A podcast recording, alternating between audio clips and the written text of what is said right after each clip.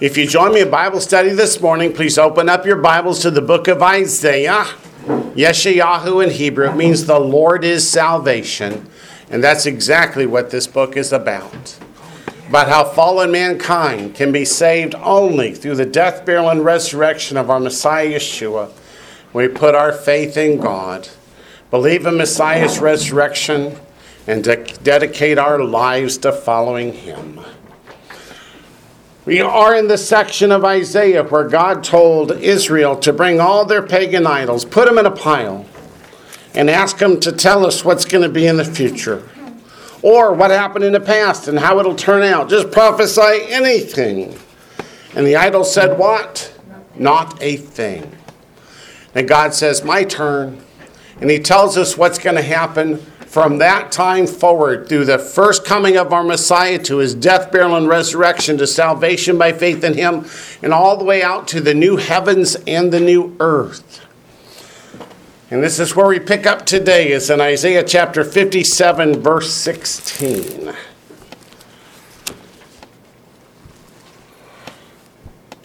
Remember in verse fourteen, God said, prepare a way for the people.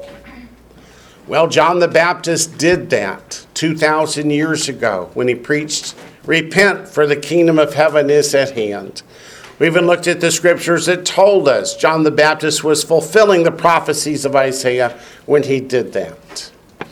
In verse fifteen, God said, I'm looking for people to humble themselves before me, not to walk in prideful arrogance and self-righteousness, but to humble themselves, have a contrite and humble spirit. And verse sixteen is where we pick up today, and begins with the word for, which is because, which means we couldn't start there, of course.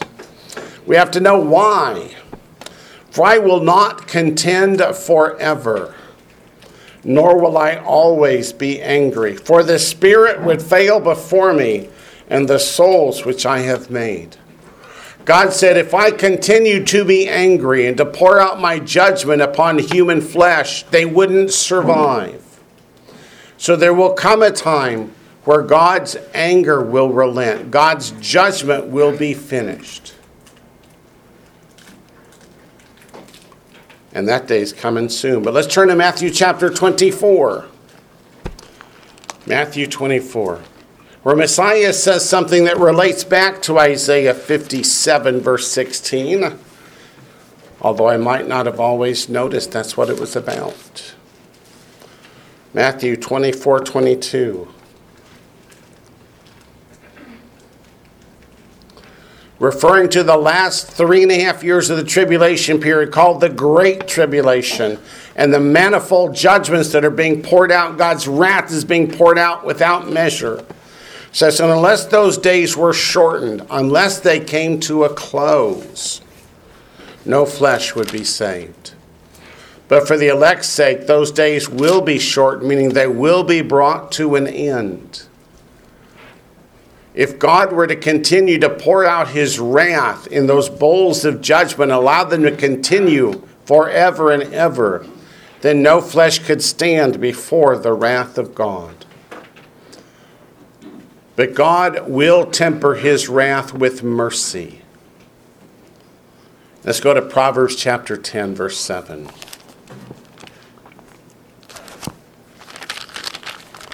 Proverbs chapter ten, verse twenty-seven. Proverbs chapter ten, verse twenty-seven.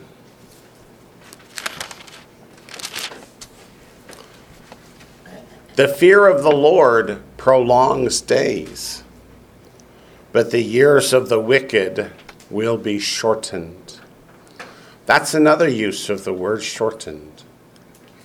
Would you like a long life in this world? Then live righteously before the Lord our God. If you want to die young, live wickedly. Some of you say, no, I don't want to live long in this world. I want to get raptured out of here. Well, that's not dying young. That's just being raptured out of here where life goes on forever and ever. What a beautiful time that's going to be. So let's go back to Isaiah fifty-seven and verse seventeen, which begins again with the word for, which means because. Which means we're expounding again on verses fourteen, fifteen, and sixteen. For the iniquity of his covetousness, I was angry and struck him. I hid and was angry, and he went on backsliding in the way of his heart. Who's the he? Who's the his? Israel. Israel? Specifically, the wicked ones. And it explains why Israel came under God's judgment and got sent into captivity, because how does God characterize them in the book of Isaiah? Like Sodom and Gomorrah. Let's see, I have a couple of red things out here. Let's see. Okay. For the iniquity of his covetousness, I was angry and struck him. The striking here is with war. How God allowed Israel to be invaded by their enemies. Remember, what did God say back in Deuteronomy twenty-eight? If the people were faithful to him, would an enemy ever be able to conquer? No. He said back in the Torah that if they would keep the feasts and festivals and take their three pilgrim villages up to Jerusalem, would they ever be invaded and conquered? No. He said in Jeremiah sixteen and seventeen that if they would at least keep the Sabbath, keep Shabbat, then the nation would never be totally destroyed. So why did the nation get totally destroyed? Because they just were not willing to do it, right? So verse seventeen, God says, because of the iniquity of his covetousness, I was angry and struck him, means I did not come to his aid when Assyria attacked, when Babylon attacked. Assyria in the north, Babylon in the south, and then Rome took the entire country. Why didn't God stop it? Because he said in Deuteronomy twenty-eight, what? If they turned away, they would go into captivity. Yes? Was the covetousness desiring the idols of other nations? Exactly. Yeah. Why can't we be like them? They get to worship those idols. They get to play with the prostitutes. We want to have some fun too. Yeah, well, what's the wages of sin? Yeah. Death. Yeah. So if we turn back to Deuteronomy twenty-eight, God told them in no uncertain terms what turning away from him to the pagan idols would bring, didn't he? He didn't mince any words. Starting in verse fifteen. Deuteronomy twenty-eight fifteen in my Bible begins with the word but, but you've already scratched it out and put what? And. And. It's just and. It shall come to pass, if you do not obey the voice of the Lord your God, to observe carefully all his commandments and statutes which I command you today, that all these curses will come upon you and overtake you. And the curses go on and on and negate all the blessings God had promised for love and obedience in the first fourteen verses.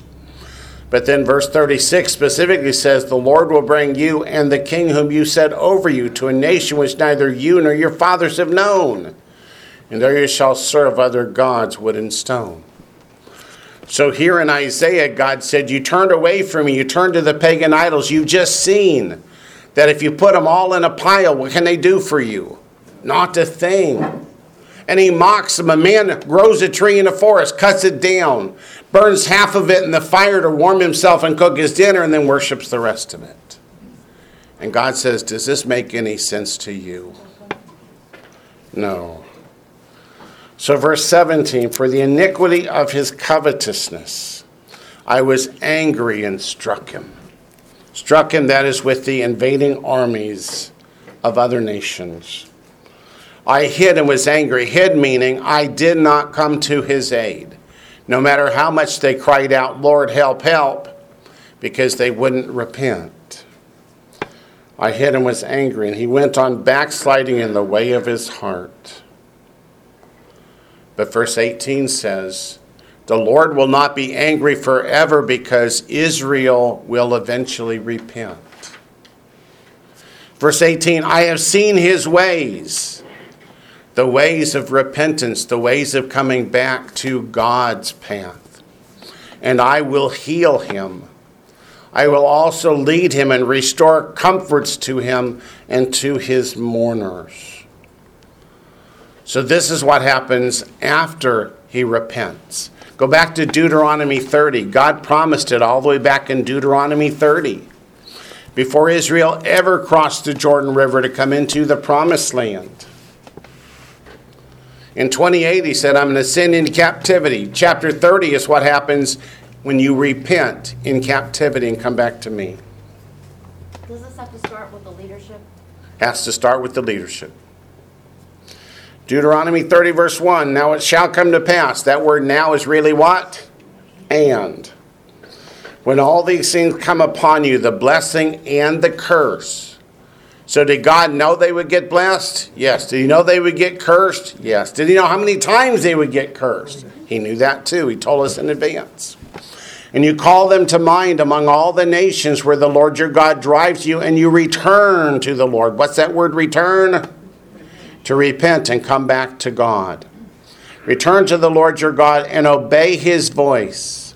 According to all that I command you today, you and your children with all your heart and with all your soul. What does that mean, with all your heart, with all your soul?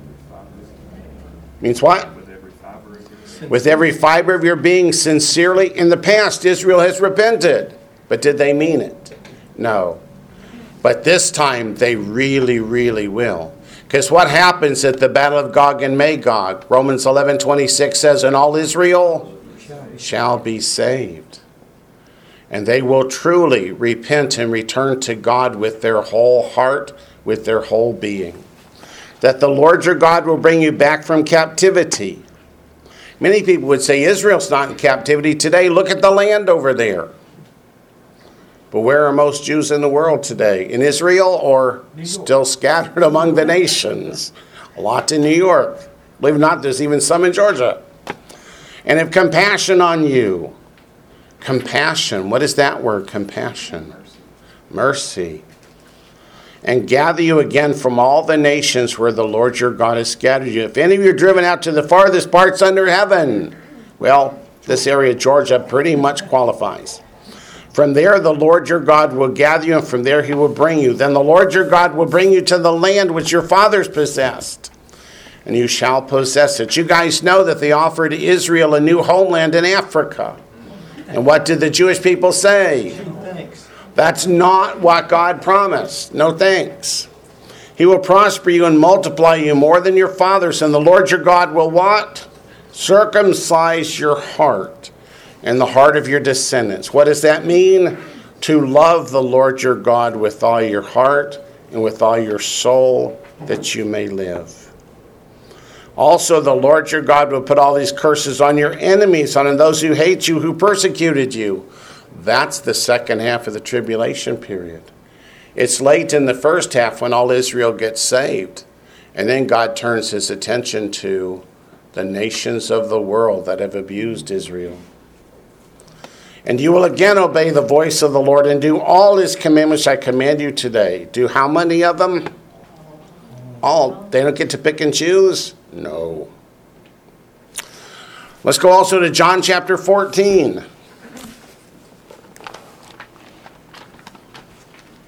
If they truly love the Lord with all their heart and with all their soul, what does it mean? Let's go to the red words that you know so well. John fourteen, fifteen. If you love me, keep my commandments, and I will pray the Father, and he will give you another helper that he may abide with you forever. So what happens when all Israel gets saved? They get sealed by the Holy Spirit. The Spirit of truth, whom the world cannot receive, because it neither sees him nor knows him. But you know him, for he dwells with you, will be in you. I will not leave you orphans. I will come to you. The I is Messiah. The one who comes to you is the Holy Spirit. Is Yeshua God? Is the Holy Spirit God? Yes. So we see the unity here. Not three gods, but one God who manifests himself in three ways. Verse nineteen, a little while longer and the world will see me no more, but you will see me. Well, if he's not in the world anymore, how are we going to see him? He's going to return. We're going to go to him to be with him always at the rapture and resurrection.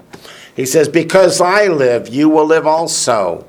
What is Paul called Messiah in First Corinthians fifteen? The first fruits of the resurrection, which means the resurrection in Revelation four will bring the majority home. When does that happen? Verse twenty, at that day. What day? Day of the Lord. You will know that I am in my Father, and you in me, and I in you. He who has my commandments and keeps them, it is he who loves me. He who loves me will be loved by my Father, and I will love him and manifest myself to him. Does this explain Revelation fourteen twelve, which describes the saints as those who have the faith of Messiah and keep the commandments of God? Why do we return to keeping the commandments of God? Because of our faith. That's Romans three thirty-one, isn't it? Does our faith make void the law? No. It makes it strong. Verse twenty-two says, Judas, not Iscariot, said to him, Lord, how is it that you will manifest yourself to us and not to the world? It may not be Judas Iscariot, but he's still not the brightest wick in the candle. Yeshua answered and said to him, if anyone loves me, he will keep my word, and my Father will love him, and we will come to him and make our home with him. He who does not love me does not keep my words, and the word which you hear is not mine, but the Father's who sent me.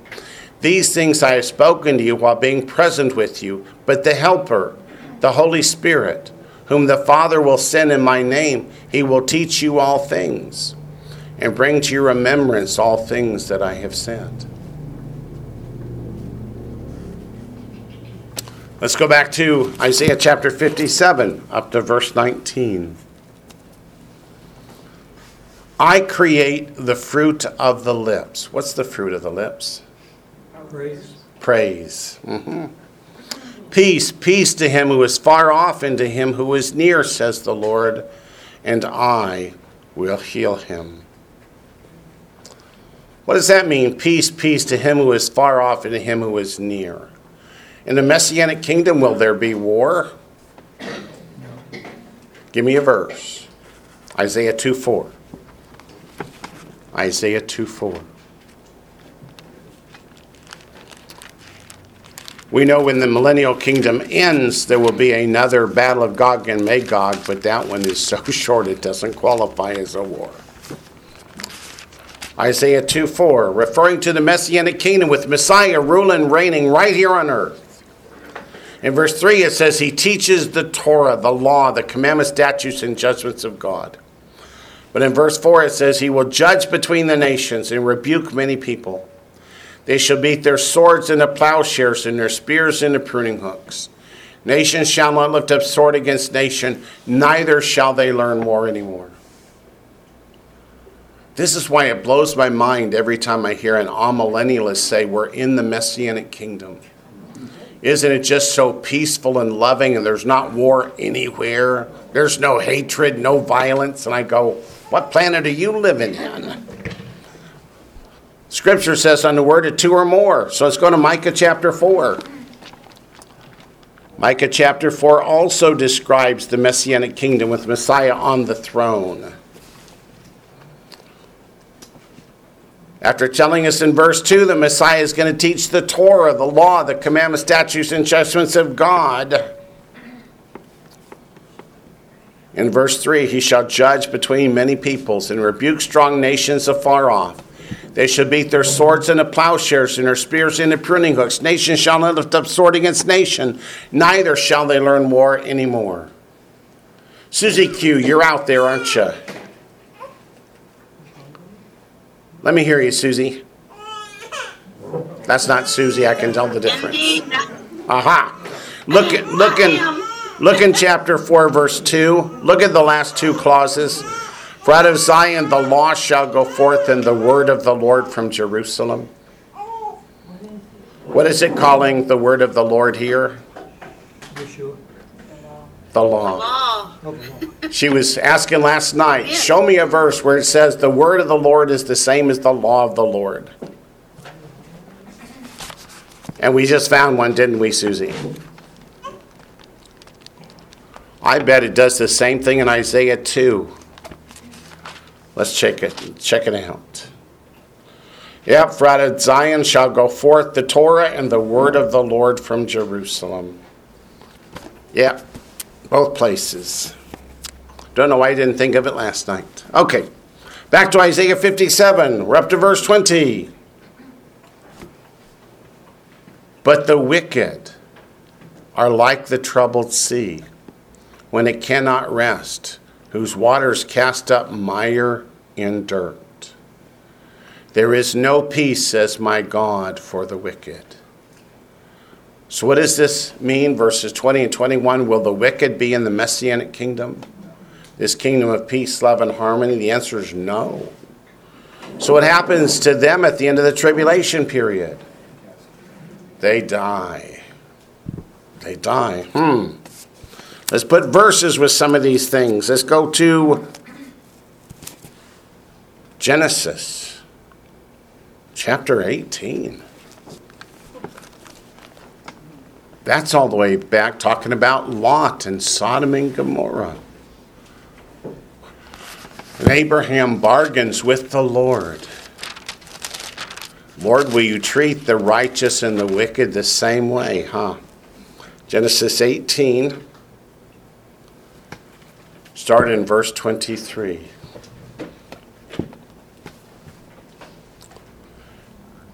Genesis eighteen, starting in verse twenty-three. And Abraham came near and said, would you also destroy the righteous with the wicked? Would God do that? Would he pour his wrath out on the righteous and the wicked together? No. Suppose there were fifty righteous within the city. Would you also destroy the place and not spare it for the fifty righteous that are in it? Far be it from you to do such a thing as this, to slay the righteous with the wicked, so that the righteous should be like the wicked. Far be it from you, shall not the judge of all the earth do right? Abraham's giving him a lesson. Now, Abraham's just saying, God, I know you better than that. I know you wouldn't do that. So when you hear all the theologians today saying that the believers have to go through the tribulation period so that we can experience God's wrath, what does the Bible say? Yeah, let's go look at that.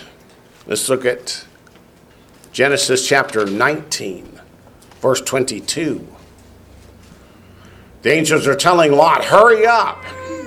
Got to get you and your family out of here.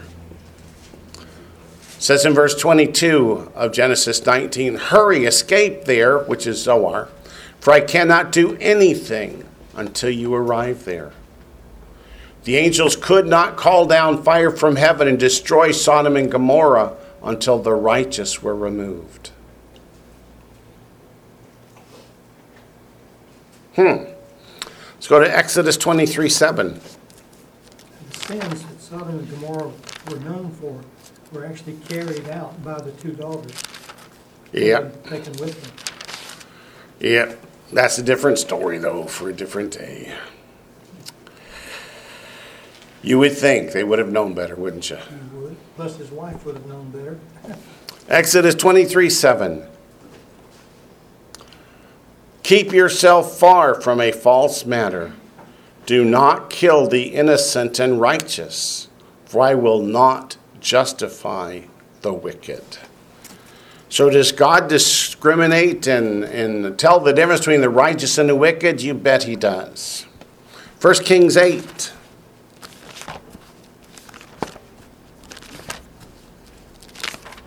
First Kings eight.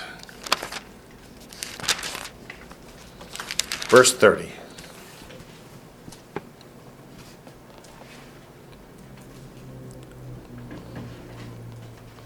It is because of First Kings chapter eight, verses thirty to thirty-two, that Daniel, in Daniel chapter nine, turns and prays toward Jerusalem, a prayer of repentance on behalf of the nation of Israel. So let's start in verse thirty. And may you hear the supplication of your servant and of your people Israel when they pray toward this place. Here in heaven, your dwelling place, and when you hear, forgive. When anyone sins against his neighbor and is forced to take an oath and comes and takes an oath before your altar in the temple, then hear in heaven and act and judge your servants, condemning the wicked, bringing his way in his head, and justifying the righteous by giving him according to his righteousness. How many classes of people does God see? Two, the wicked and the righteous. Which group would you like to be in? Do you want to be in his condemnation or in his righteousness?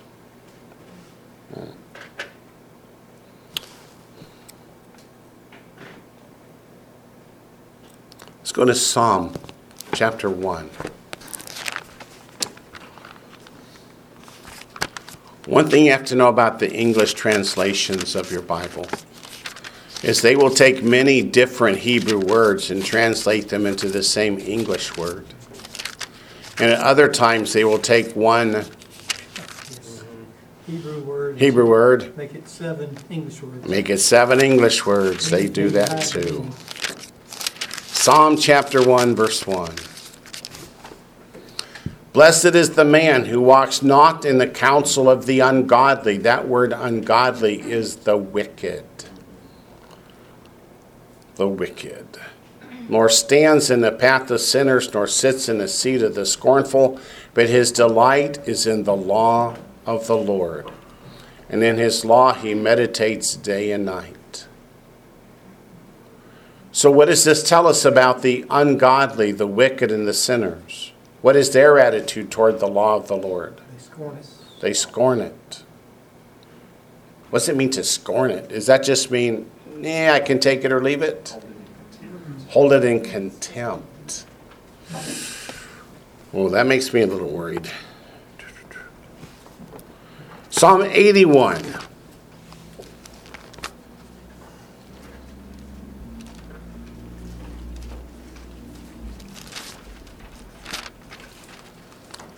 Psalm eighty-one.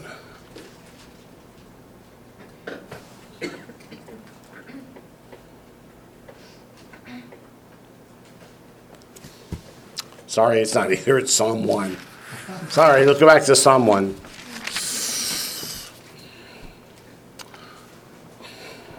That's embarrassing. Happens. Yeah. Verses five and six. Therefore the ungodly shall not stand in the judgment. Does that mean they won't be judged? No, it means they won't stand. They're going to fall.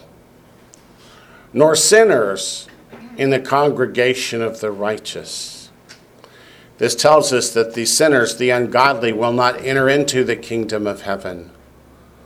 Unless they do what? They repent. If they repent and turn back to God, they're no longer called the ungodly, the wicked, or the sinners. Verse six says, for the Lord knows the way of the righteous, but the way of the ungodly shall perish. And now Psalm nine. Verse seventeen.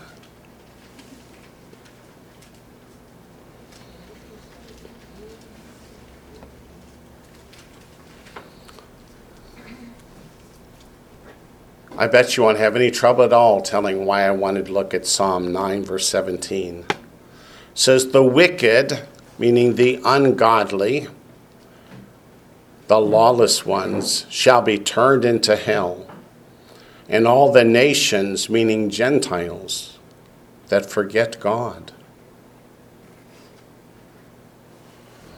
But to forget God is not to keep his commandments. So does this tell us that God will judge the Gentile nations as to whether they did or did not keep his commandments? It absolutely does.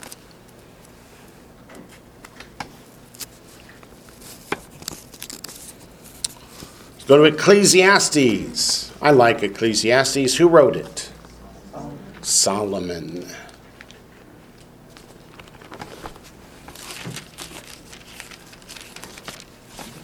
spell? Solomon's hard to spell, or Ecclesiastes? Okay. Just put E C C period. I went too far and had to continue it. Okay. Chapter eight, verse thirteen.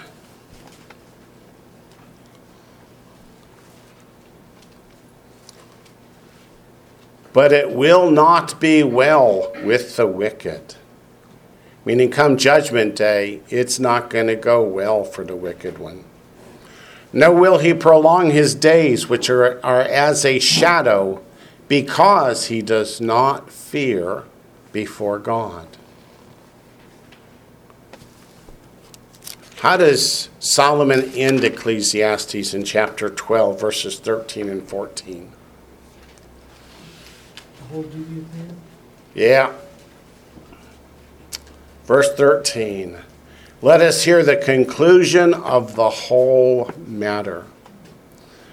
How many philosophy books have been written on why are we here? What is the purpose of life? Why is man even in this universe? The answer is right here. Let us hear the conclusion of the whole matter. Fear God and keep his commandments. For this is man's all. For, which means because, God will bring every work into judgment, including every secret thing, whether good or evil. So Solomon is trying to get across to his children and anyone else who will listen that God's going to judge everything you do. Do you want that judgment to go well? Then fear God and keep his commandments. Otherwise, Judgment Day will not be so much fun. Isaiah three, verse eleven.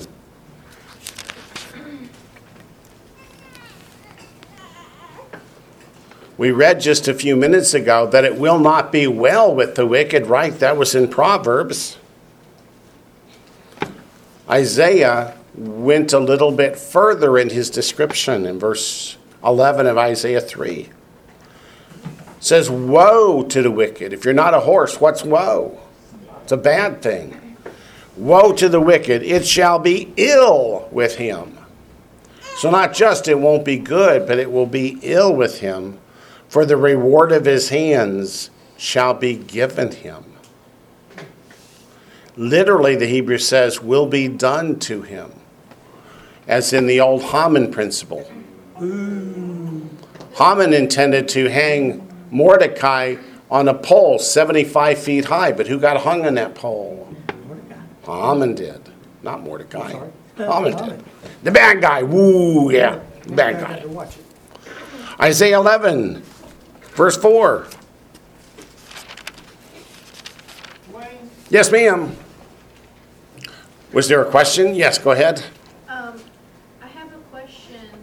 Deuteronomy five, where it says that they would fear me and always keep all my commandments, that it might be well yep. with them. Yep, Deuteronomy five, that it may be well with them. Go ahead. So that means not well with them like on earth. It's more of judgment? It's going to be both. On earth, if they had followed God's commandments and walked with them, they never would have been invaded by the outsiders. They never would have been taken captive. The nation would never have fallen. Jerusalem would not have been destroyed. So they could have avoided all those things. And then into eternity future. Okay. Does that still apply to us, that it will be well with us? Yes, the scripture says, blessed is the nation whose God is the Lord. So if, doesn't mean that we're not going to not be sick or not lose loved ones. Right. It doesn't mean that we won't suffer sickness, that we won't have loved ones die. Just think of it this way. How many times have you personally met Peter, Paul, James, and John? None. Why? Because they all died back in the first century. They didn't keep raising each other from the dead, or they'd still all be with us.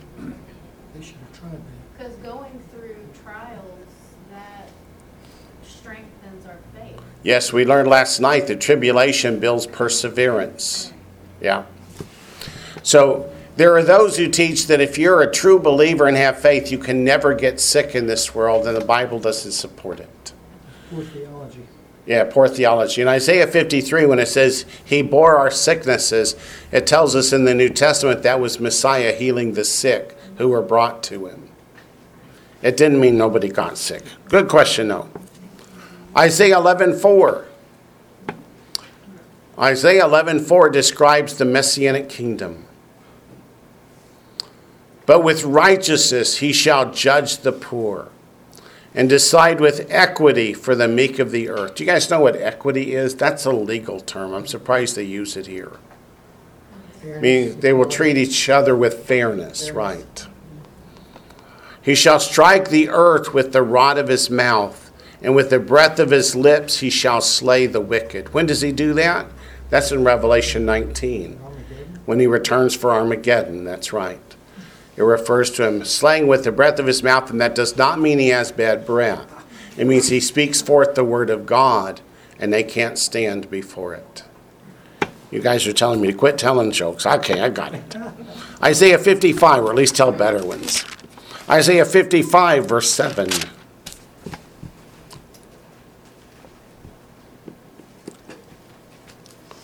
This is straight from the mouth of God's most famous prophet. Let the wicked forsake his way. Put that in modern English. Stop Repent, sinning. Stop sinning. And the unrighteous man his thoughts. Let him return to the Lord, and he will have mercy on him, and to our God, for he will abundantly pardon. So if you wake up one morning and say, I'm on the wrong side of the Lord. I've been walking in sin all my life. What am I to do? That's what they asked Peter in Acts chapter two. What shall we do? What did he say? Repent. Turn back to God. Because God marvelously forgives. Go to Ezekiel chapter three. Ezekiel chapter three.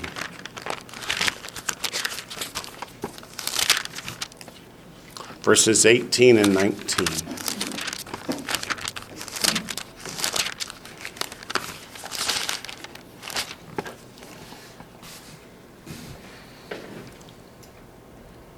Does God forgive? Yes, God forgives. Verse eighteen, when I say to the wicked, you shall surely die, and you give him no warning, nor speak to warn the wicked from his wicked way, to save his life, that same wicked man shall die in his iniquity, but his blood I will require at your hand. Yet, if you warn the wicked, and he does not turn from his wickedness, nor from his wicked way, he shall die in his iniquity, but you have delivered your soul. Again, when a righteous man turns from his righteousness and commits iniquity, and I lay a stumbling block before him, he shall die. Because you did not give him warning, he shall die in his sin, and his righteousness which he has done shall not be remembered. But his blood I require at your hand.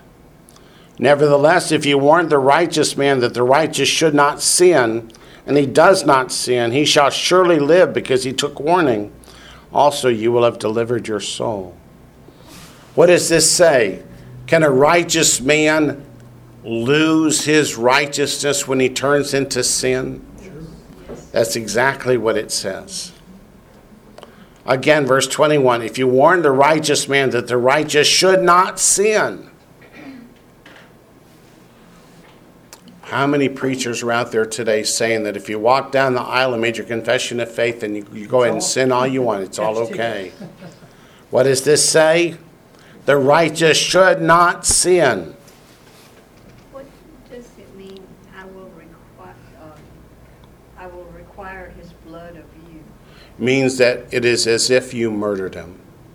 So when we stand before the Lord, that will be one of the sins that he has forgiven, but he lists stuff we've done.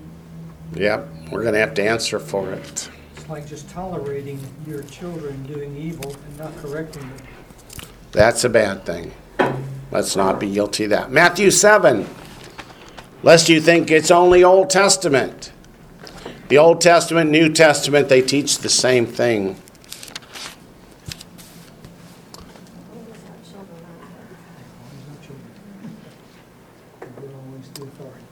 Matthew seven. I was going to do the short version, but I'm not. I'm going to do the long version. We're going to start in verse thirteen.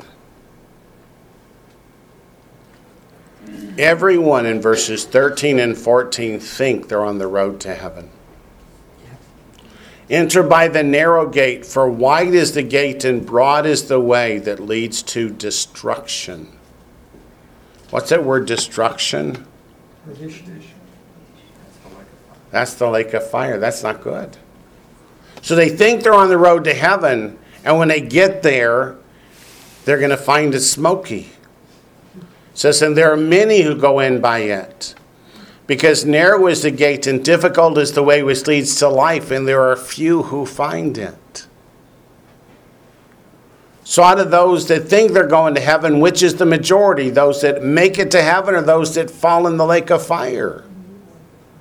It's a lake of fire, which leads people to say, but did you have something to add, Sam, or is it just a microphone problem? Um, no, I, I had a question, but I was waiting for you to finish your thought. Okay. So I hear a lot from people that, well, if they've been taught wrong, God won't hold them responsible for it. But he tells us in verse fifteen, why is it that the majority are on the road to destruction? It's because of the false teachers. They led them astray. Is there anything here that says, I will hold the false teachers accountable, but those people can go on into heaven, it's okay? The answer is there's not. I wish there was. But verse fifteen says, beware of false prophets, false teachers. What is a prophet? Why do they use the word prophet? Prophet is one who brings forth the word of God, either foretelling the future or repeating what God has taught in the past. That's a preacher's job, is to preach the word of God. Who come to you in sheep's clothing, but inwardly they're ravenous wolves. That raises another question. If we're responsible when we follow the teaching of a false teacher, how do we know a true teacher from a false teacher? Messiah explains that too. You'll know them by their fruits.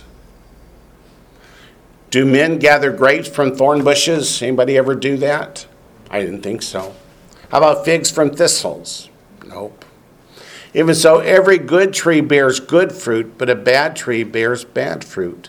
A good tree cannot bear bad fruit, nor can a bad tree bear good fruit. Every tree that does not bear good fruit is cut down and thrown into the fire. That's not even a veil thread, is it? Where are those false teachers headed? To the lake of fire. Therefore, by their fruits you will know them. Are they teaching you to obey the commandments of God out of a loving heart built on faith?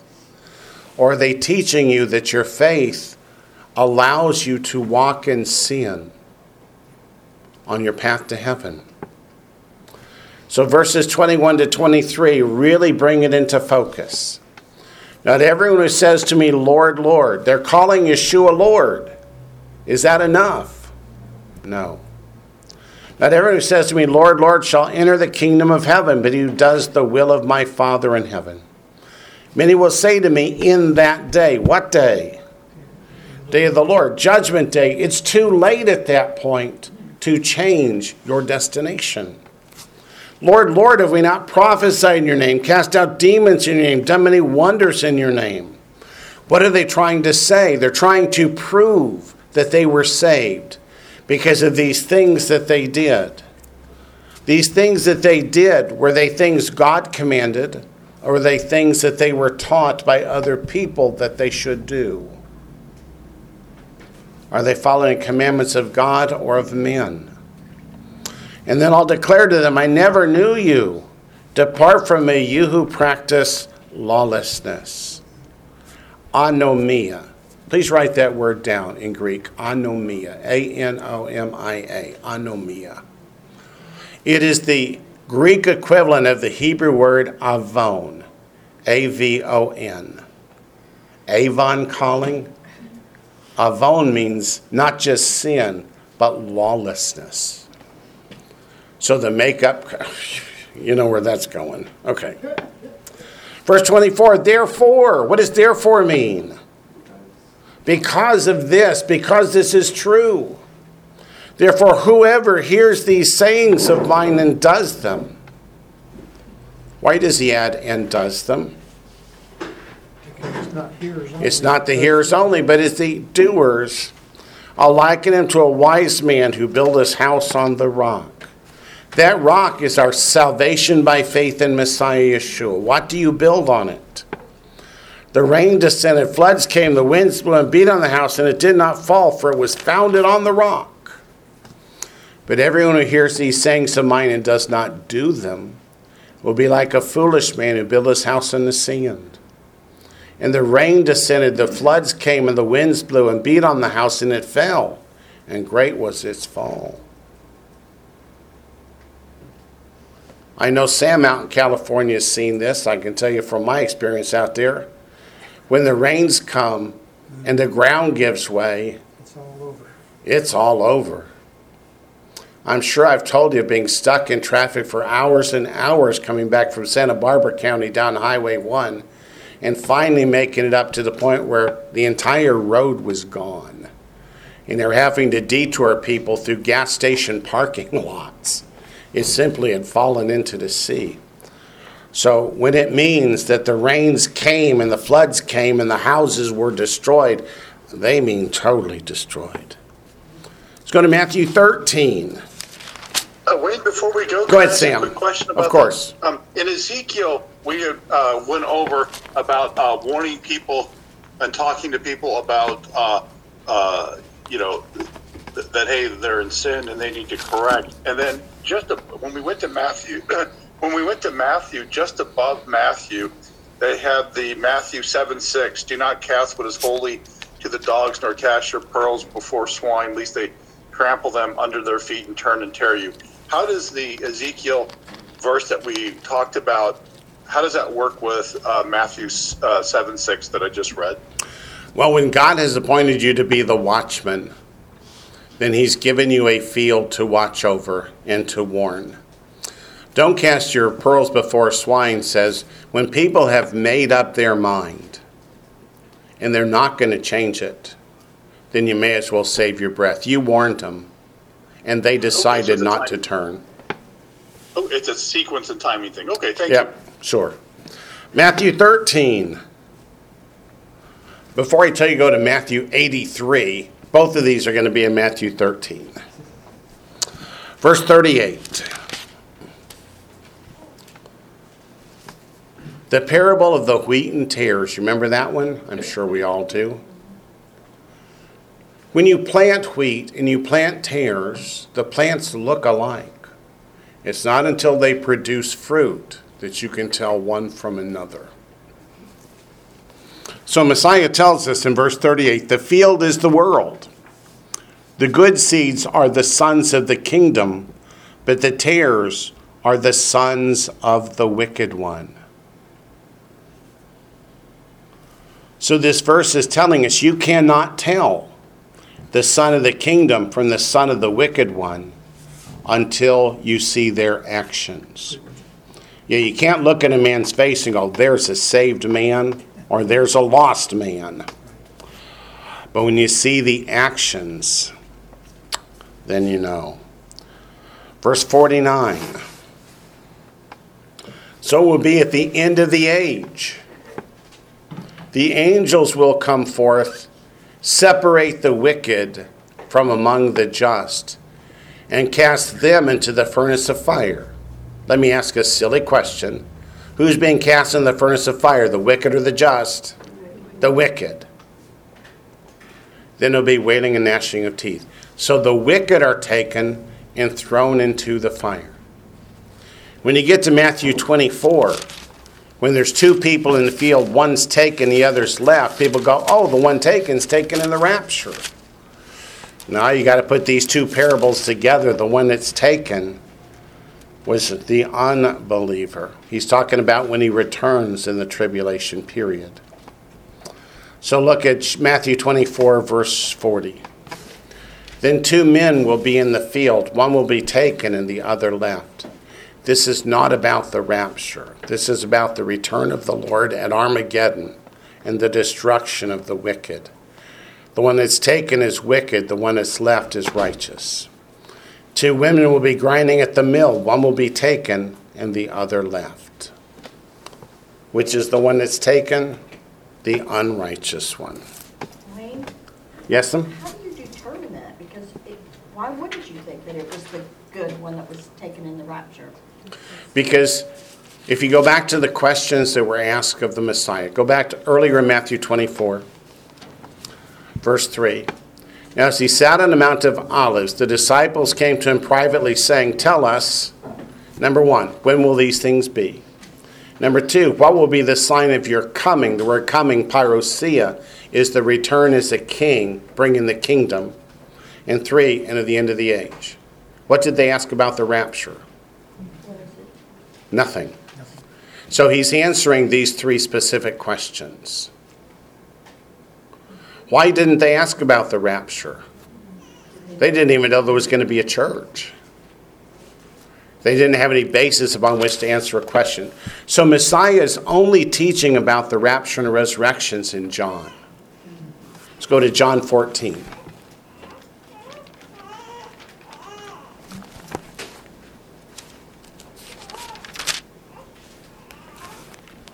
John fourteen, verses one through three is the only place where Messiah ever even mentions the rapture and the resurrection in prophecy. Let not your heart be troubled. You believe in God, believe also in me. In my Father's house are many mansions. It's not mansions. Even my Bible has an asterisk to say it's not mansions. It's referring to the bridal chambers of Isaiah twenty-six. If it were not so, I would have told you, I go to prepare a place for you. For whom does the bridegroom go to prepare a bridal chamber? For the bride. And then comes back to get the bride. That's verse three. And if I go and prepare a place for you, I will come again and receive you to myself. There where I am, there you may be also. And additionally, back in Matthew twenty-four, there's another key that I should point out.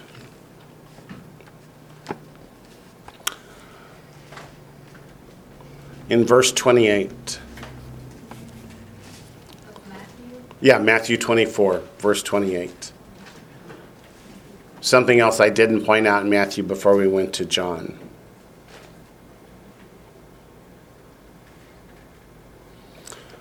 For wherever the carcass is, there the eagles will be gathered together. So who are the vultures munching upon? The just or the unjust? The bodies of the unjust. So the one left behind is the one who has repented during the tribulation correct. Period. That's correct. Those that were not saved when the rapture came, but got saved during the seven-year tribulation period and survived it. Okay. Back to Isaiah. We're up to chapter fifty-eight. Isaiah fifty-eight begins with the Lord talking to Isaiah himself. Cry aloud. Does that mean cry as in wah, wah? No, it means proclaim loudly. Proclaim what? The prophecies that God's given. The cry of repentance, the cry of return to the Lord your God. Cry aloud, spare not, lift up your voice like a trumpet. What's the purpose of a trumpet's blast? To gather the people together, right? To prepare them to hear. Tell my people their transgression and the house of Jacob their sins. Why? What has God just said? There is no peace for the wicked. So Isaiah, cry out, tell them to repent, call them back to me. Tell them to acknowledge their sin, their transgression. Now said Jacob, their sins. Um, they didn't translate this exactly rightly. That first word transgression refers to willful sins.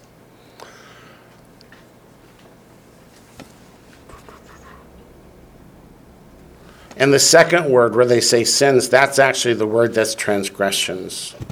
Yeah, who cares? We're not Hebrew students, right? Yep. That's it. one fifteen. Okay. So verse two. Yet they seek me daily. Here's where God is concerned. The people come to the temple. They bring him the sacrifices. They cry out to him for blessings. But they won't repent of their sins. They want it both ways. They want to continue to walk in their sins while they're blessed by God and called his children and he their God. Does it work that way? No. Ritual doesn't save you. Ritual does not save. Yet they seek me daily and delight to know my ways. They like hearing what the way of the Lord is. They just don't want to do it. Like singing all that good song. Yeah, they want to hear, but they don't want to do. As a nation that did righteousness, they pretend to be righteous. As a nation that did righteousness and did not forsake the ordinance of their God. They ask of me the ordinances of justice. They take delight in approaching God. What's he calling them here? Hypocrites. Hypocrites. That's exactly what he's saying. They come to his house, call him their God, claim to be righteous people, while knowingly, deliberately continuing to live in sin. That's all the way back in chapter one of Isaiah. Let's go back and look at the opening volley. The opening volley is a legal charge laid out by God against the children of Israel. When it starts in verse ten, hear the word of the Lord, you rulers of Sodom. Give ear to the law of our God, you people of Gomorrah. He's not talking to Sodom and Gomorrah. They were destroyed back in Genesis nineteen. He's talking to Jerusalem. Why would he call them Sodom and Gomorrah? Because that's the way they're acting. To what purpose is the multitude of your sacrifices to me, says the Lord? It's not that they've stopped bringing them. They're bringing me. He says, what good are they? The purpose of the sacrifices was, one, you acknowledge your sin. Two, you repent of your sin. Three, then you bring me the sacrifice. They skip the acknowledging the sin and repenting. They just want to be forgiven. They don't want to be held responsible for their sins. So verse fifteen, when you spread out your hands, I will hide my eyes from you. Even though you make many prayers, I will not hear. Your hands are full of blood. Wash yourselves, make yourselves clean. What does that mean? Repent. Put away the sin. He says, put away the evil of your doings from before my eyes. Cease to do evil. Learn to do good. Seek justice. Rebuke the oppressor. Defend the fatherless. Plead for the widow. Come now, let us reason together, says the Lord. Though your sins are like scarlet, they shall be as white as snow. Though they're red like crimson, they shall be as wool. If you are willing and obedient, you shall eat the good of the land. But if you refuse and rebel, you shall be devoured by the sword. For the mouth of the Lord has spoken. How the faithful city has become a harlot. Turn back to Isaiah fifty-eight and compare. Verse one, cry aloud, spare not, lift up your voice like a trumpet. Tell my people their transgression, and the house of Jacob their sins. Yet they seek me daily, and delight to know my ways, like a nation that did righteousness and did not forsake the ordinance of their God. They ask of me the ordinances of justice. They take delight in approaching God. Does this sound like Ezekiel? Let's turn to Ezekiel for a moment. Ezekiel comes later in time, but not much later. God is still trying to get the people to repent.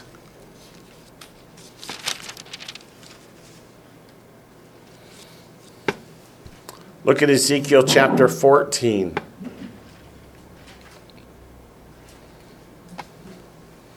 Ezekiel fourteen. verse two. Well, we'll start in verse one so we see the whole story. Now some of the elders of Israel came to me and sat before me. And the word of the Lord came to me, saying, Son of man, these men have set up their idols in their hearts, and put before them that which causes them to stumble into iniquity. Should I let myself be inquired at all by them? Verse six, therefore say to the house of Israel, thus says the Lord God, repent, turn away from your idols, and turn your faces away from all your abominations. And what about Jeremiah? Let's look at Jeremiah.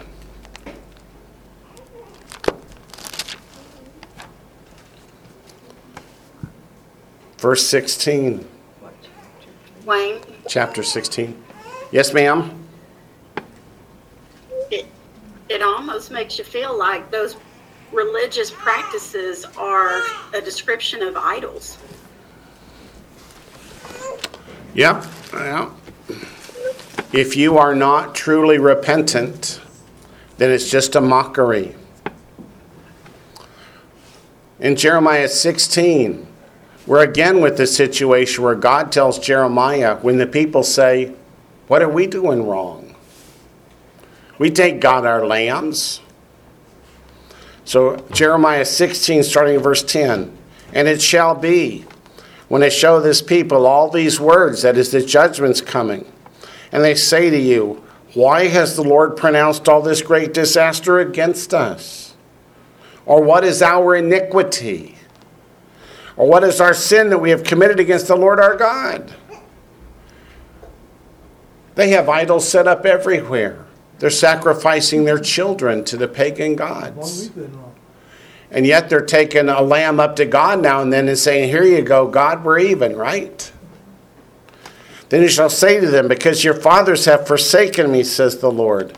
They've walked after other gods and have served them and have worshipped them and have forsaken me and not kept my law. And you've done worse than your fathers. Deuteronomy eight eleven. They've not kept my law means they have forsaken me. They have forgotten me. So back to Isaiah fifty-eight. Yep.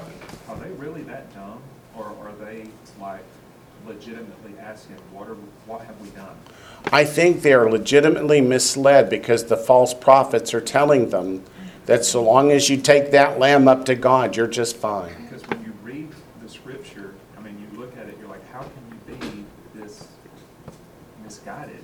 But then you look back at the false teachers and it's like, this is what they've been taught their whole lives. This is what they've been taught. They've been taught wrong. They didn't have copies of the Torah themselves. Right. They did not. And they were taught so wrong. And yet, so in Isaiah fifty-eight two, God calls them hypocrites. Let's skip forward in time to Matthew chapter fifteen. Matthew chapter fifteen. six hundred years, give or take, later. Those generations have fallen away. They've been replaced by the scribes and the Pharisees as the teachers of Israel. Matthew fifteen.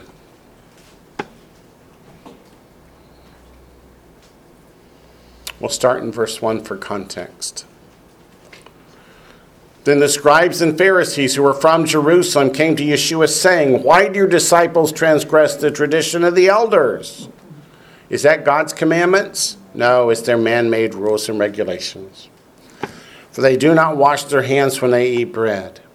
He answered and said to them, why do you also transgress the commandment of God because of your tradition? They have elevated tradition, doctrine, over God's commandments. For God commanded, saying, honor your father and your mother, and he who curses father and mother, let him be put to death. But you say, whoever says to his father or mother, whatever profits you might have received from me is a gift to God, then he need not honor his father or mother. Thus you made the commandment of God of no effect by your tradition. Hypocrites! Well did Isaiah prophesy about you, saying, these people draw near to me with their mouth and honor me with their lips, But their heart is far from me, and in vain they worship me, teaching as doctrines the commandments of men. Then skip forward to Judgment Day. That's what we read in Matthew seven, verses twenty-one to twenty-three. The people thought they were saved because they believed the false teachers. They did all kinds of things that the false teachers commanded, but the false teachers told them not to follow God's commandments, but to do these doctrinal things instead.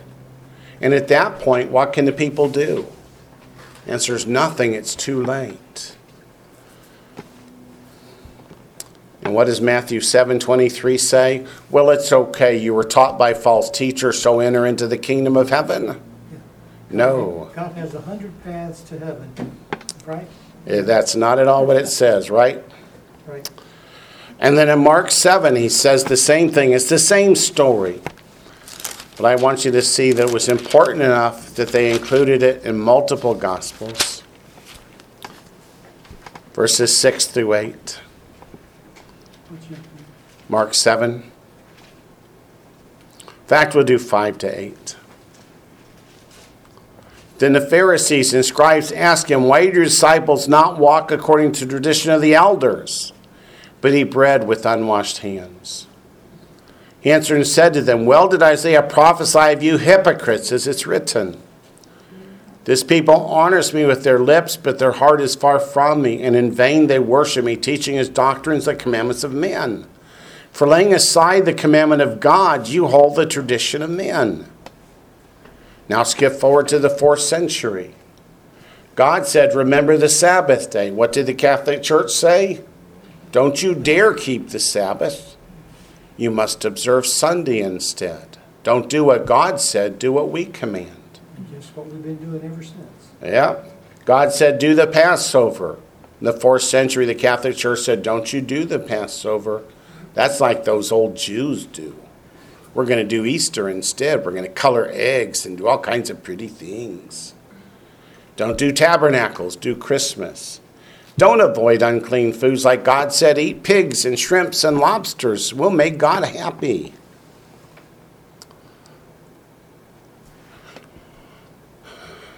What's going to happen when people get to Judgment Day and find out they were taught by the false teachers? Hopefully they'll wake up after the rapture. Hopefully. Hopefully. But there's no excuse now that everyone has a copy of the Bible. Well, it's, it's still, you know, the Bible is actually mistranslated in ways to cover up many of those things. Yes, that's true. Jesus even said in Matthew twenty-three thirteen, woe to you, scribes and Pharisees, hypocrites, for you shut up the kingdom of heaven against men. For neither you go in yourselves, nor do you allow those who are entering to go in. Yeah. It's just, it's right there. It's right there. And as we get closer to the end of this age, it just becomes more of a burden on my heart to say, we've got to get the message out. That's why we put up a website and a podcast, and we're on Joy Christian Radio and doing all we can do to get the word out. But people have to want to hear. Let's go back to Isaiah fifty-eight.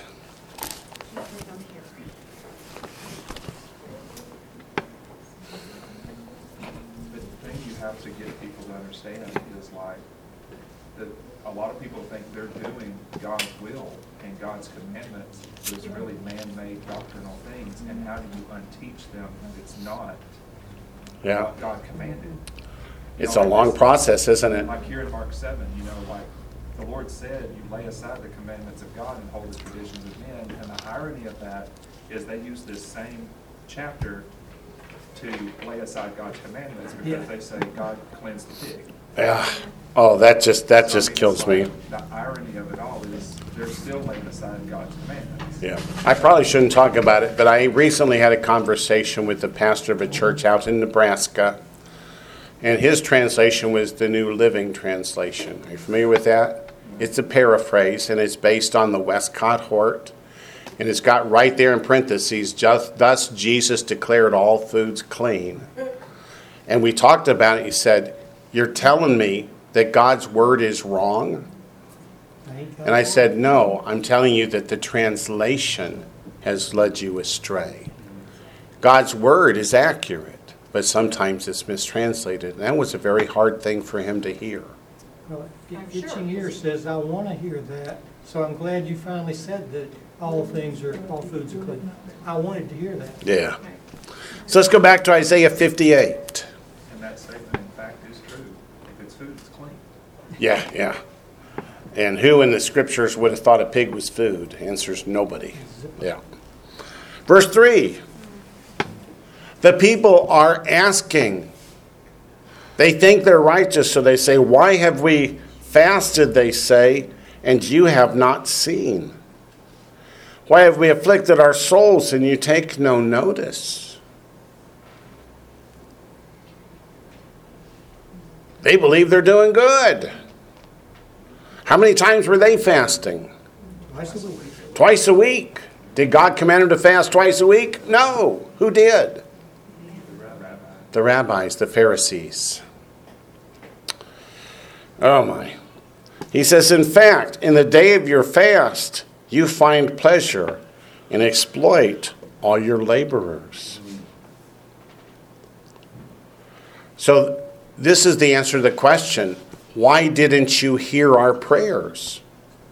What does Proverbs twenty-eight nine say? Let's turn over to Proverbs twenty-eight nine. Proverbs twenty-eight nine. One who turns away his ear from hearing the law, the Torah, the commandments of God, even his prayer is an abomination.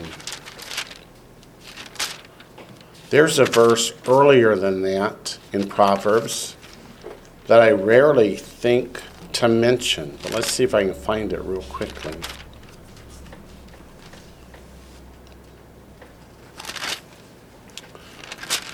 Probably not. Ah, Proverbs fifteen, verse eight.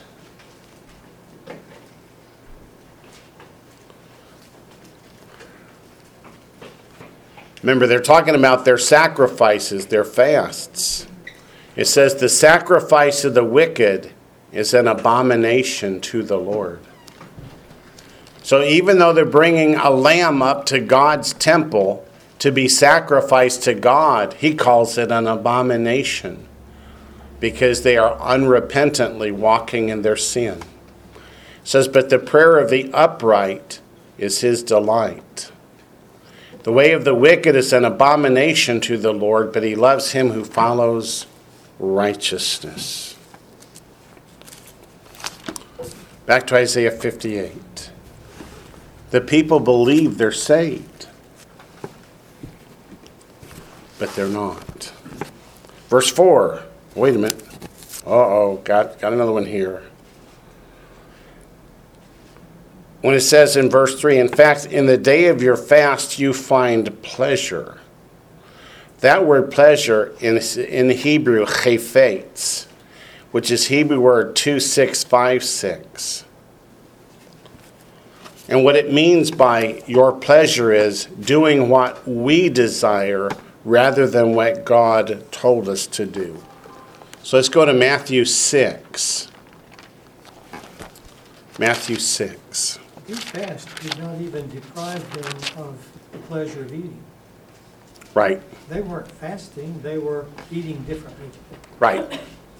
They were avoiding meat and wine, but eating vegetables and drinking water. They're saying, I have a different menu today, therefore God must be pleased. Exactly. And is God pleased? No, they're just getting, you know, they're getting fat, and uh, it's, it doesn't please God at all. That's true. Matthew six, verses sixteen to eighteen. Moreover, when you fast, do not be like the hypocrites, with a sad countenance. For they disfigure their faces, that they may appear to men to be fasting. As surely I say to you, they have their reward. But you, when you fast, anoint your head and wash your face, so that you do not appear to men to be fasting, but to your Father who is in the secret place, and your Father who sees in secret will reward you openly.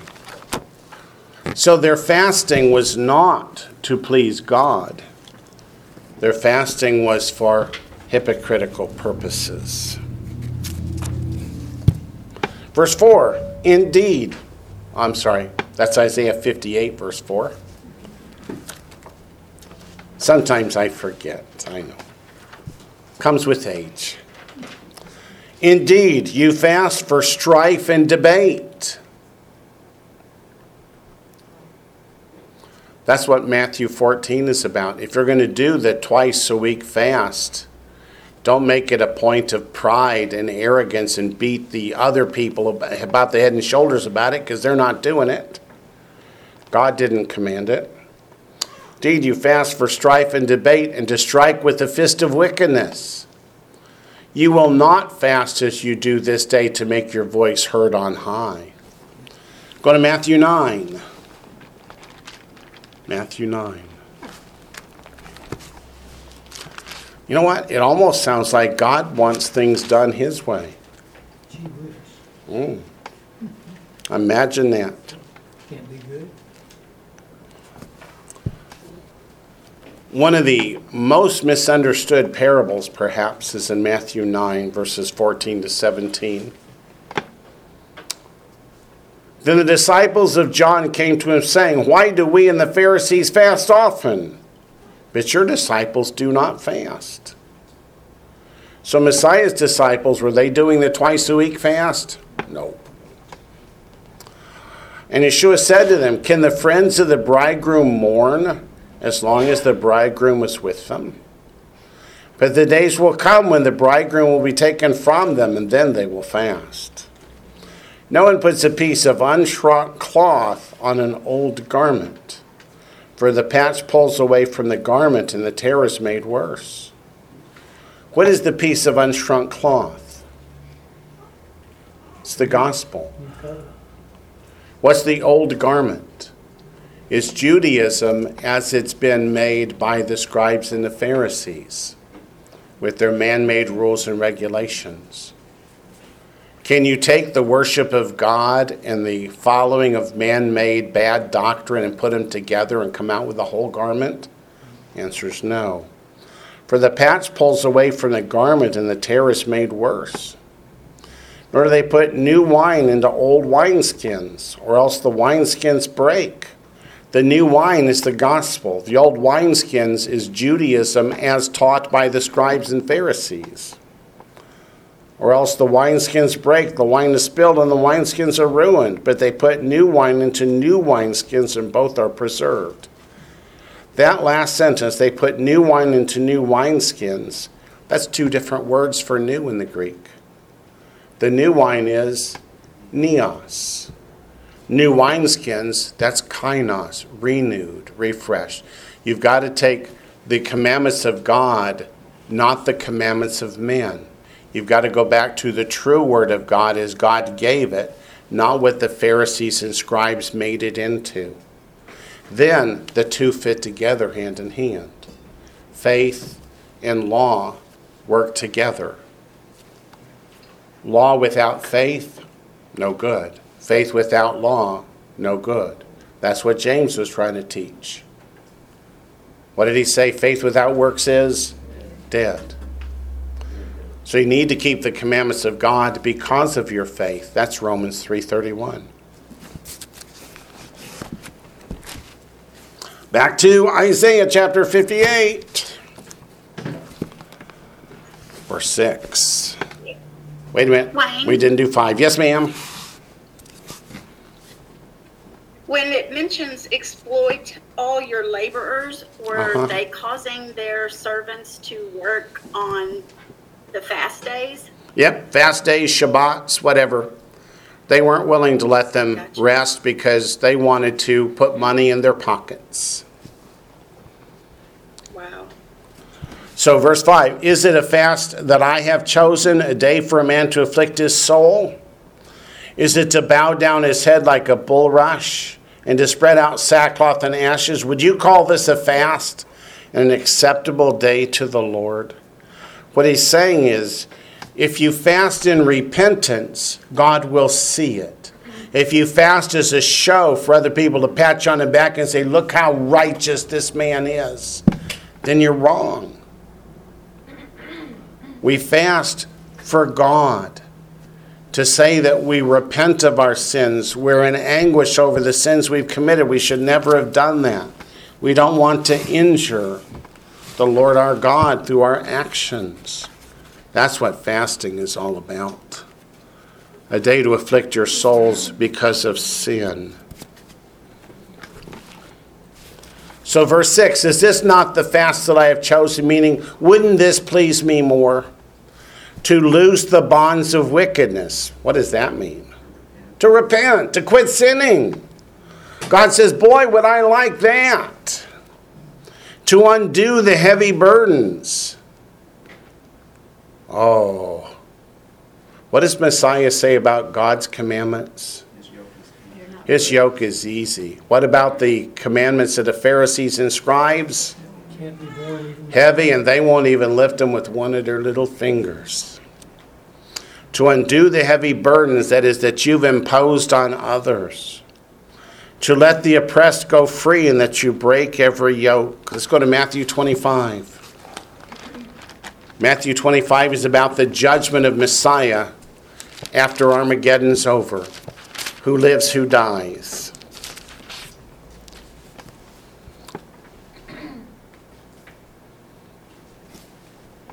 Matthew twenty-five, verse thirty-one.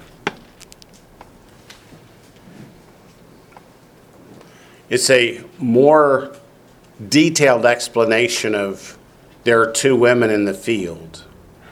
Two women grinding, two men in the field, whoever's in the field. Man and woman, both both those cases are in italics. There's two people.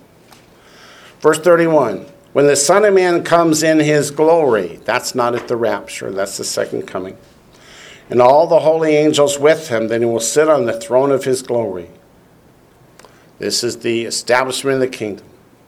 All the nations will be gathered before him. That word nations refers to the Gentile world. He will separate them one from another as a shepherd divides his sheep from the goats. He put the sheep on his right hand, but the goats on the left. Which is the preferred hand? Which is the hand of honor? The right hand. Then the king will say to those on his right hand, come, you blessed of my Father, inherit the kingdom prepared for you from the foundation of the world. For I was hungry, and you gave me food. I was thirsty, and you gave me a drink. I was a stranger, and you took me in. I was naked, and you clothed me. I was sick, and you visited me. I was in prison, you came to me. Then the righteous will answer him, saying, Lord, when do we see you hungry and feed you, or thirsty and give you drink? When do we see you a stranger and take you in, or naked and clothe you? Or when do we see you sick or in prison and come to you? Then a king will answer and say to them, notice the use of the word king. Assuredly I say to you, inasmuch as you did it to one of the least of these my brethren, you did it to me. Then will also say to those on the left hand, depart from me, you cursed, into the everlasting fire prepared for the devil and his angels. For I was hungry, and you gave me no food. I was thirsty, and you gave me no drink. I was a stranger, you did not take me in, naked, and you did not clothe me, sick and in prison, you did not visit me.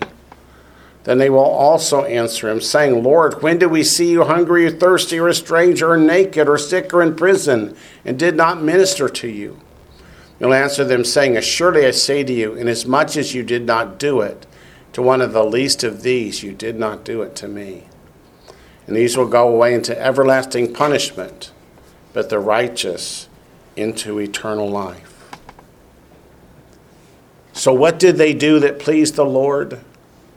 They took care of the hungry, the orphans, the widows, the strangers, those that were in need.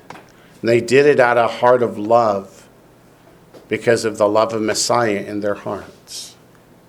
And those that get sent away, they thought only of themselves. They didn't care about the needs of others. Which takes us to the book of James, like we mentioned a few minutes ago. James tells us a lot about what it means to walk as a believer in Messiah. James chapter one.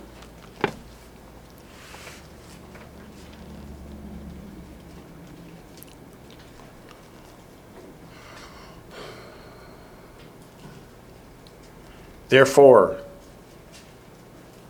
lay aside all filthiness. What's another word for filthiness? Uncleanness, unholiness. An overflow of wickedness, and receive with meekness. Another word for meekness is humility. Where am I? Verse twenty-one. James chapter one, verse twenty-one. Verse? James chapter one, verse twenty-one. Thank you. Mm-hmm. Therefore lay aside all filthiness and overflow of wickedness, and receive with meekness the implanted word, which is able to save your souls.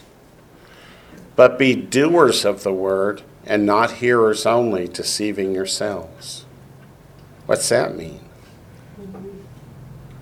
If you hear the word of God, but you don't do it, and think you're righteous, you're just deceiving yourselves. For if anyone is a hearer of the word, not a doer, he's like a man observing his natural face in a mirror. For he observes himself, goes away, and immediately forgets what kind of man he was. But he who looks into the perfect law of liberty, that's referring to the Torah, and continues in it, and is not a forgetful hearer, but a doer of the work, this one will be blessed in what he does. That's what Messiah was talking about, Matthew twenty-five. If anyone among you thinks he is religious and does not bridle his tongue, but deceives his own heart, this one's religion is useless. Pure and undefiled religion before God and the Father is this, to visit orphans and widows in their trouble, and to keep oneself unspotted from the world. What's another way to say unspotted? In Hebrew, tamim. And isn't that what they're getting at? Tamim, without spot or blemish. And then in James chapter two, starting in verse fourteen, verse twelve says, we'll be judged by the law of liberty. That's also the Torah, the commandments, statutes, and judgments of God that we call the law. Verse fourteen says, what does it profit, my brethren, if someone says he has faith, but does not have works? Can faith save him? Meaning, can an empty declaration of faith save him? If a brother or sister is naked and destitute of daily food, and one of you says to them, depart in peace, be warmed and filled, but you do not give him the things which are needed for the body, what does it profit? Thus also faith by itself, meaning a declaration of faith, empty words, if it does not have works, is dead. But someone will say, you have faith and I have works. Show me your faith without your works, and I'll show you my faith by my works. Is that what it means to be a doer of the word and not a hearer only? Yeah. You believe that there is one God. You do well. Even the demons believe and tremble. But are they saved, the demons? No. But do you want to know, O foolish man, that faith without works is dead? Again, if your actions don't demonstrate your faith, your faith isn't real. Was not Abraham, our father, justified by works when he offered Isaac, his son, on the altar? Do you see that faith was working together with his works? And by works, faith was made perfect. Meaning his works demonstrated the truth of his faith. And the scripture was fulfilled, which says, Abraham believed God, and it was accounted to him for righteousness, and he was called the friend of God. You see then that a man is justified by works and not by faith only. You've got to be careful how you read that. It means make sure your actions reflect your faith. Likewise, was not Rahab the harlot also justified by works when she received the messengers and sent them out another way? Question is, why did she do that? Why did she save the Israelite spies? Because she believed in God. Because she believed in God. So she demonstrated her faith by protecting the spies. For as the body without spirit is dead, so faith without works is dead also. And then let's not forget James three one.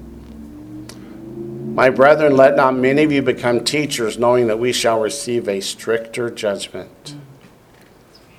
So if I mislead you and take you off the path of righteousness, It doesn't mean you get off scot-free, but it means I'm going to be in great kimchi.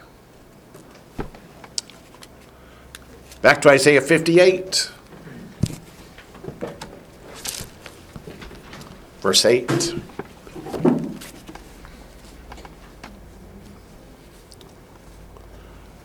Referring back to verse seven. Sharing your bread with your hungry. Giving housing to those that are destitute, covering up the naked, et cetera. Verse eight, then your light shall break forth like the morning.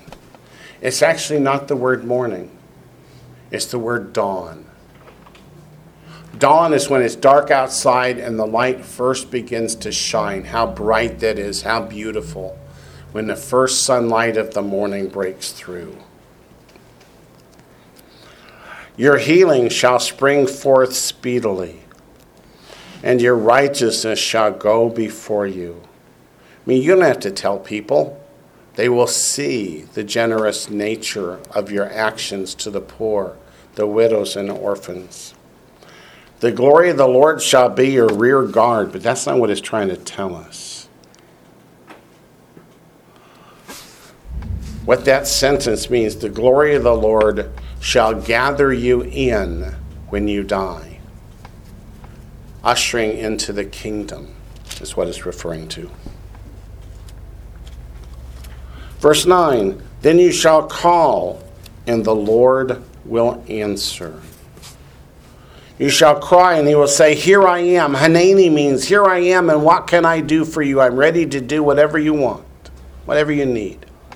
If you take away the yoke from your midst, the pointing of the finger and speaking wickedness. So if you repent, turn away from the sin, turn back to God, God will hear the prayers. God will answer the prayers. If we hadn't already looked at it, we go to Proverbs twenty-eight nine, but, well, let's just do it anyway. Proverbs twenty-eight nine. One who turns away his ear from hearing the law, the Torah, even his prayer is an abomination. And that's also in where in John? John nine thirty-one. So let's go to John nine thirty-one. Make sure we get that in the notes. It's not just an Old Testament concept.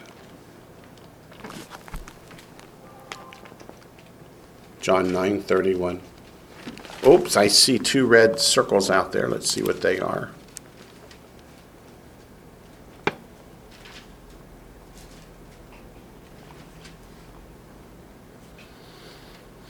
So the least of these, my brethren, somebody asks, is, yes, it's referring to the Jewish believers that have come to faith as well as the Gentile believers that have come to faith in the tribulation period.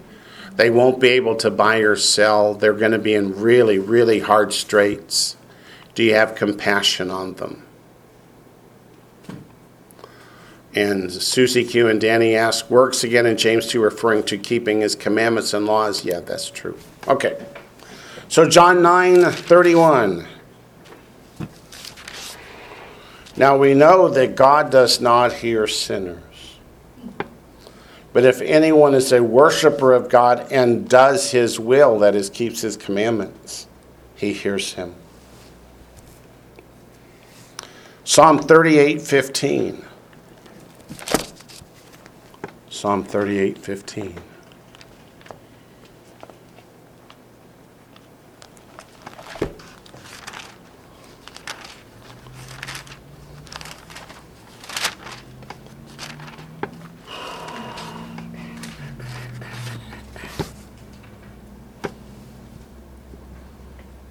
Psalm thirty-eight, verse fifteen.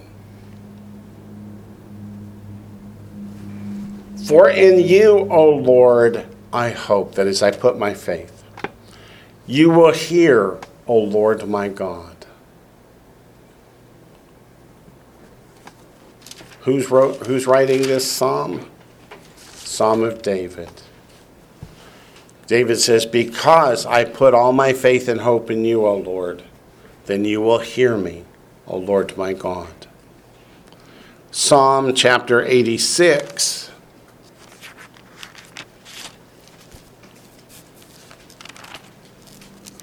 verse seven.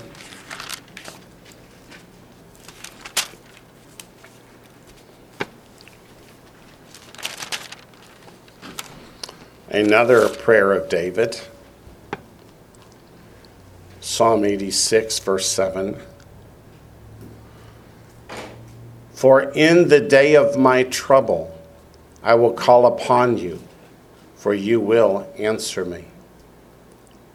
The day of Jacob's trouble is another term for what? The tribulation period. Zechariah. Zechariah, we're almost to Matthew when we get to Zechariah. If you hit Matthew, turn back ten pages maybe. Zechariah chapter ten,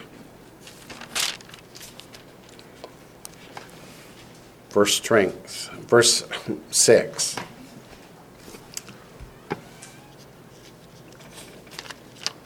Zechariah chapter ten, verse six.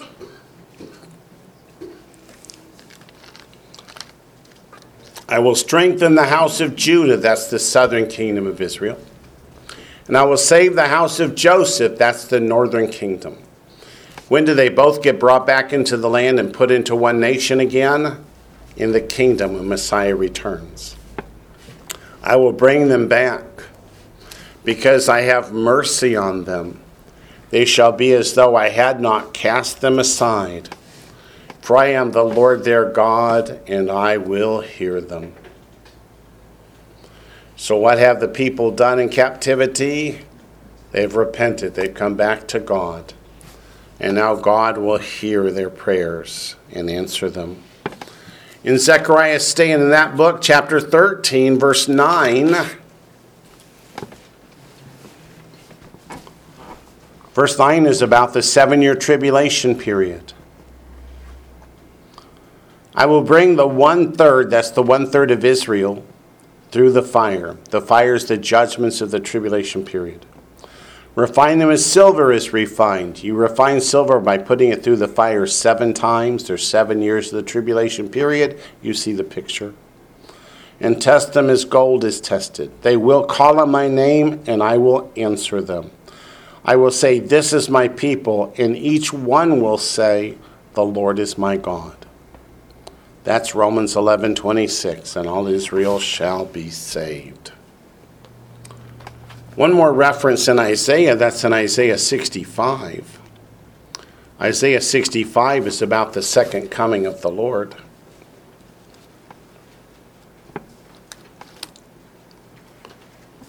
Verses seventeen to twenty-five. So Isaiah sixty-five, verses seventeen to twenty-five. Uh-huh. For behold, I create new heavens and a new earth, and the former shall not be remembered or come to mind, but be glad and rejoice forever in what I create. For behold, I create Jerusalem as a rejoicing and her people a joy. I will rejoice in Jerusalem and joy in my people. The voice of weeping shall no longer be heard in her, nor the voice of crying. Verse seventeen talks about the new heavens, the new earth, but we're talking about now the Messianic kingdom which precedes it. So between the second coming of the Lord and the new heavens, the new earth, there's the millennial kingdom. Verse twenty says, no more shall an infant from there live but a few days. That is, no more children dying as infants. Nor an old man who has not fulfilled his days. For the child shall die one hundred years old, meaning the lifespan of people will be back to like it was before the flood. So somebody who's one hundred years old is still considered a child. Yeah. But the sinner being one hundred years old shall be accursed. So somebody who dies young is because they went away from the path of righteousness into sin. That's the only way they're going to die young. They shall build houses and inhabit them. They shall plant vineyards and eat their fruit. They shall not build in another inhabit, meaning no more captivity. They shall not plant in another eat, For as the days of a tree, so shall be the days of my people. How many of you have been to the Garden of Gethsemane? Have you walked the path between the Garden of Gethsemane and the tree of all, I'm sorry, the Church of All Nations? Right beside the Church of All Nations, you can reach your finger through the fence when nobody's looking. And you can touch one of the olive trees that's over two thousand years old. The very same olive trees Messiah prayed under before he was arrested and taken away. The trees are two thousand years old. It says, for as the days of a tree, so shall be the days of my people. Long lives. And my elect shall long enjoy the work of their hands. How do we know that this is in the kingdom and not in the new heavens and new earth? In new heavens and new earth, there is no death and there is no sin. Verse twenty-three, they shall not labor in vain. That is, the earth will produce bountifully. There won't be any failed crops. There won't be any famine. Nor bring forth children for trouble. Children are going to be a, our, our joy once more. For they shall be the descendants of the blessed of the Lord and their offspring with them. It shall come to pass that before they call, I will answer. While they're still speaking, I will hear. What's the state of people in the kingdom? Righteous. The wolf and the lamb shall feed together. The lion shall eat straw like the ox, and dust shall be the serpent's food. They shall not hurt nor destroy in all my holy mountain, says the Lord. That goes right along with Isaiah two and Micah four. No war. Nobody's going to break into your house and kill you in the middle of the night to steal your stuff. It's not going to be that way. Wouldn't you like to be in that kingdom? Mm. Okay, back in Isaiah fifty-eight, that was verse nine. Then you shall call, and the Lord will answer. You shall cry, and he shall say, here I am, Hanani. If you take away the yoke from your midst, what is that word yoke there? It's a different word than you normally see for yoke. That word means perversion. Take away perversion. Take away idolatry. Take away sexual immorality. Be done with those things. That is, repent and come back to the Lord in righteousness. And I have run to the end of my time. We will pick up next week, Lord willing, in Isaiah chapter fifty-eight in verse ten.